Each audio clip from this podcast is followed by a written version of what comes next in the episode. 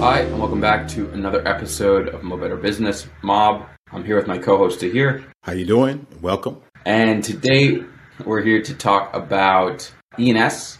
This is kind of the latest craze that has kind of taken over the whole crypto Ethereum world, the Ethereum name service. So we're going to take a look at why that's kind of generated so much buzz and also why interfaces matter so much in this new ecosystem. So, to kind of set the table, for those that don't know, ENS, the Ethereum name service, it's similar to like a domain, right? So, rather than having, you know, a public key, which is what you typically use with cryptos, like if you have something on Coinbase, you have a wallet, as a public key, a private key. Rather than giving someone out your public key, some long chain that, you know, is difficult to remember, difficult to associate with you, the idea of the Ethereum name service is that you might have Garreth.eth or Tauhir.eth, uh, and they simply can send Ethereum to you through that. And then on the ENS side, it resolves into whatever your your public key is. So it sounds on the surface, it sounds super simple. It sounds like why why should I really? It's just like kind of converting one name to another. But I figure this is a good intro into the conversation around interfaces and around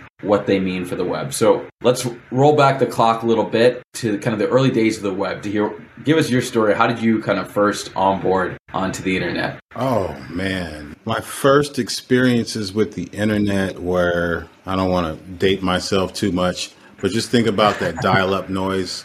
that you know used that used to be made, you know, going on to, to AOL. But really, the thing that I think about the most is, you know, to be early stages of the internet, there was a time when, you know, you could acquire domains and, you know, even now people make a lot of money kind of harvesting and selling domains, but became really interesting, lucrative business and an opportunity to, to own your name or other brands even or develop brands in a landscape that didn't really exist previously. And you know, that's kind of what the promise is for, for ENS, right? Like kind of being able to take ownership of not only your own name, but attach that to kind of a seamless peer to peer experience that eliminates the middleman out of transactions. So it feels like it's the beginning of something that could potentially be huge and that it could represent a great opportunity kind of at the front end of a movement that's kind of inevitable. You know, whether it's going to be this platform or something else is still the verdict is still out on that. But I mean, you know, Ethereum is is really kind of the functional glue that binds a lot of these transactions at least together in terms of blockchain. So I mean, it's an opportunity. I mean, I'm definitely going to buy my name and my business name for sure. Like whatever that process is, I'm going to go ahead and do it. Yeah, I think for me, definitely was AOL. Like that's the early days for me, trying to get my sister off the telephone so I could stay on the internet for as long as possible. That was definitely right. the first things for me. And I think honestly, people kind of kind of knock AOL because it was like the first one. You had the CD-ROM, you had to load up, you had to install this software. It was slow.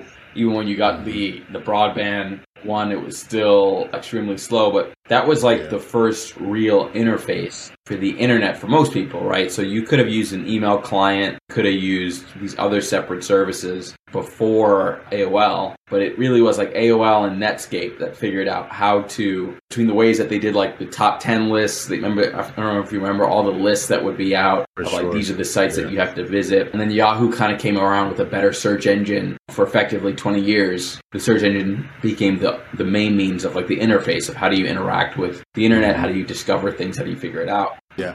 I think the biggest barrier right now in the whole kind of crypto world is the fact that the interfaces are still too technical. They're still yeah. they still feel too remote. Exactly. And just like anything else, like there's a really wide swath of people to, to adopt the process. It needs to be easy for them to pick it up and, and understand it almost intuitively.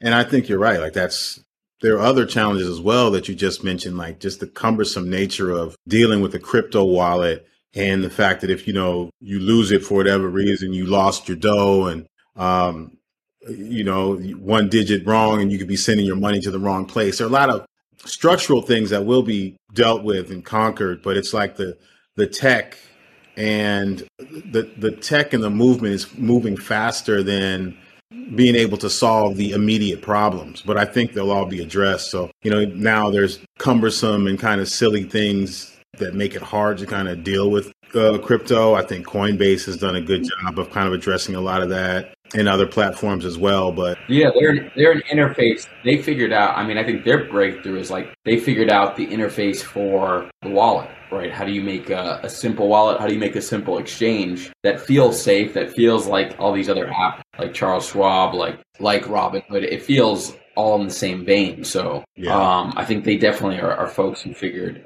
out an early interface. Kind of just circling back again to like the early days of the internet. I think too much of what we're seeing is right. Like ENS right now is it's it's popping off partially because the the token, the value of the token they've pegged to ENS is like you know it's gone crazy. I think it went all the way up to eighty four dollars, yeah. fell back down to about 55, 60. and this is kind of the cycle that we see. The attention goes where the quick dollar is, right? Like a new crypto kind of enters the space and people are kind of rushing to buy the, the token and also to, you know, sing the praises of whatever that token is, right? And say that if you're not in on this. But I don't I don't really think that's the right approach. I almost think of that as like to what we said of interfaces, it's more important to understand like the trends of the interface. So if you understood it in 1997 that the search engine was going to be the thing, right? That's more valuable mm-hmm. than necessarily knowing like, okay, Gateway is hot right now or right. Yahoo is, is what you need to be in, right? It's the same thing of like people are constantly chasing what's right in front of them, like this is the trend, instead of understanding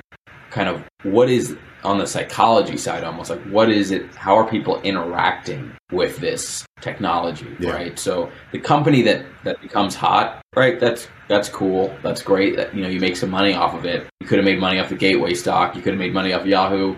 But to understand that okay, the internet's moving from listicles, these kind of curated lists, to search engines, and then understanding that oh, we're moving from search engines to user discovered content through like social media, mm-hmm. Right? If you understand those trends, you'll make money regardless. And you'll make a lot more rather than trying to, you know, basically like individual stock picking, which is what I think a lot of people are doing right now. Yeah, for sure. I mean, I think a lot of that is. I mean, I I would imagine a lot of that what is what's driving the price of Bitcoin you know, in general. It's like people fear of missing out. Yeah. They've heard about it, they don't really understand it. But the fact that it is the lift is what attracts people to it, right? And then the volatility means that there's going to be people in it speculating, and there's probably ways to artificially drive up the price of things and all of that. But yeah, I, I agree. Yeah. Like the the what's what's in front of us right now, like I feel like it's the tip of the iceberg in terms of how what the applications for this could be.